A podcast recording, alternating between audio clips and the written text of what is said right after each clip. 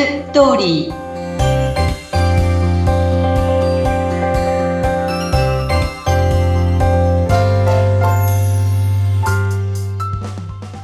皆様こんにちは結婚相談所ライフツリーの和田ですこんにちは、インタビュアーの山口智子です。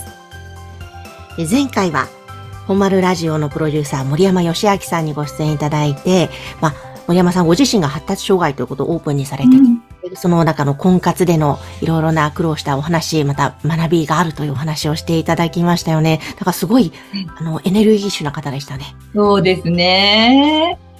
本当頑張ってほしいなというところですが、はい、さて、本日のテーマは、和田さんはい。何でしょうか、えーマッチングアプリで既婚者を見分けるのは？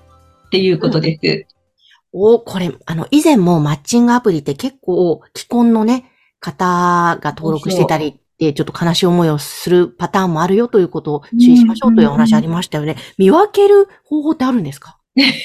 そうなんですけど。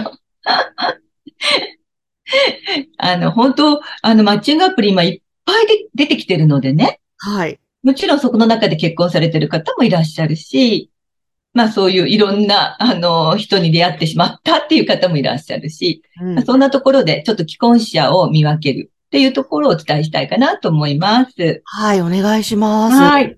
まずは、えっ、と、付き合いしていてうん、自宅に呼んでくれない。ほうほうほ汚れてるんだよね、とか散らかってるんだよねって呼べる状況じゃないんだよ、とか言って、自宅には呼んでくれない。う。うん。で、次が、まあこれからクリスマス、お正月が来ますよね。はい。まあこのクリスマス、お正月には会えない。ほうほう、はい。で、大体、まああの、えー忘年会で忙しいからちょっと会えないとかね。うんあと、お正月はもうずっと実家に帰ってるからって言うんだけどうん、まあ私の経験から言いますと、うちのこう、婚活男性、まあ実家に帰る方ももちろんいるけれども、まあ2日ぐらいですぐに戻る男の子たちが多いですよね。うん、うん。だから、付き合ってる彼女がいて、ずーっと実家に行ってるってことは、まあ、すごい少ないと思うんう。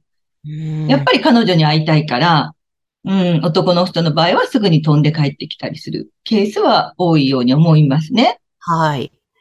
なるほど。あと、あの、プレゼントを使ってくれない。ほやっぱり奥さんにバレるわけじゃないですか。だから、えっ、と、マフラーとか、これからね、手袋、ハンカチ、靴下、お財布みたいな身につけるものうんっ。ていうのは奥様もチェックしますよね。そうですね。はい。ね。だからそこら辺は、ちょっとこう自分がプレゼントしたときに、あれ？なんか使ってくれてないなとか、うんでなんで使ってくれないの？なんてちょっと聞いてみたりするのもいいかもしれないですね。うんそうですね。いや、本当ですね。なんで使ってくれないのって言って、なんて答えるんだろうって今、ちょっと、ね思っちゃいました。ねあとね、二人でね、写真には写りたがらない。ほう。で、SNS トークは絶対させてくれない？うん、うん。で、あのね、まあ、前にいらっしゃったんだけど、ある女性がね、えっ、と、付き合っていて、で、その彼女がもう何回か会って、あの、温泉に二人で行ったんですって。はい。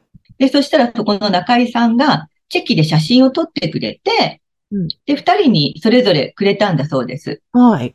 で、彼女は、まあ、それを自分のカバンに入れて、えっ、と、家に戻った時には、うん。その彼の写真だけが破られてて、うん。そこからもう彼とは連絡が取れなくなったんですって。ええそう、だから、まあ、奥様が言って、その、ちょっと、こう、やっぱバレたくないというか、証拠を残さないというか、そう、そういうこともありますのでね。そうなんですうね。ん。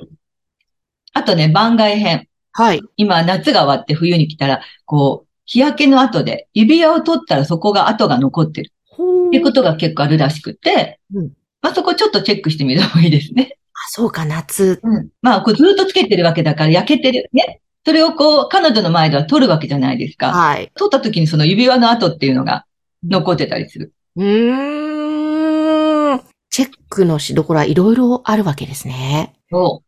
あと面白いのはね、あの、と柔軟剤うん何使ってるの？って聞いてみたりすると、うん。まあ、あの、自分が一人暮らししてる場合って、洗濯洗剤とか柔軟剤とか自分で買うから、うんあなんかこれ、ここを使ってるんだよとかって普通にパッと言えるんだけどうん、だいたいほら、お家、奥様がこうね、あの、いらっしゃると、何を買う、買ってるかなんかわからないでしょ？はい。でそういう時にこう、あの、ドギマギするというか、ポイントっていうことも言われてたりして。へえ、そうなんですね。これ、ちょっと今聞きながらドキッとした方、もしいらっしゃったら、ね、いろいろと確かめていただけたらと思いますけれども、ね、自宅に呼んでくれない、クリスマス、お正月会えない、プレゼント使ってくれない、二人で写真に写りたがらないと。ほう、そうか、確かにでもこういったところで見分けて、うん。親と思ったらまあね、ちゃんと問いただす方がいいわけですよね。そそうですね。だ大体女の人が、あれ？って思ったことって割と、うん、疑ってみてもいいことだと思うので、うんこれでもなんか、問いただすと言いますか、うん話すのもドキドキしますね、女性側も。そうですね。あのね、疑いたくないし、信じてるし、またそれを言って、疑ってるのかって言われるのもね、うんなんだけど、ただやっぱりこう、うん、おかしいなと思うことって結構本当だったりするから、うんうん、それでそういうことで時間をずっと取られてしまうと、女の人の1年と男の人の1年ってもう全然重みが違うから、やっぱり人も信じられなくなるわけじゃないですか。その、ね、そうですね。そういうのは早めに手を打った方がいいかなと思いますね。確かに本当ですね。自分のためにも。うん、うんそしてそういうモヤモヤが積み重なっちゃうとね、良くないですもんね。そうですね。うん。いやー、そっか。ということで、マッチングアプリ本当に今ね、増えてますからね。そうですね。うん、中で、本当に真剣に結婚を望むのであれば、こういったところをチェックした方が良いですね。はい。はい。えー、ぜひちょっとマッチングアプリについてはまたいろいろと情報を伺いたいなと思っています。はい。そして、あの、和田さんの結婚相談所ライフツリーの情報番組概要欄に掲載しておりますので、ぜひお気軽にこちらお問い合わせいただきたいですね。はい。よろしくお願いいたします。どうもありがとうございました。ありがとうございました。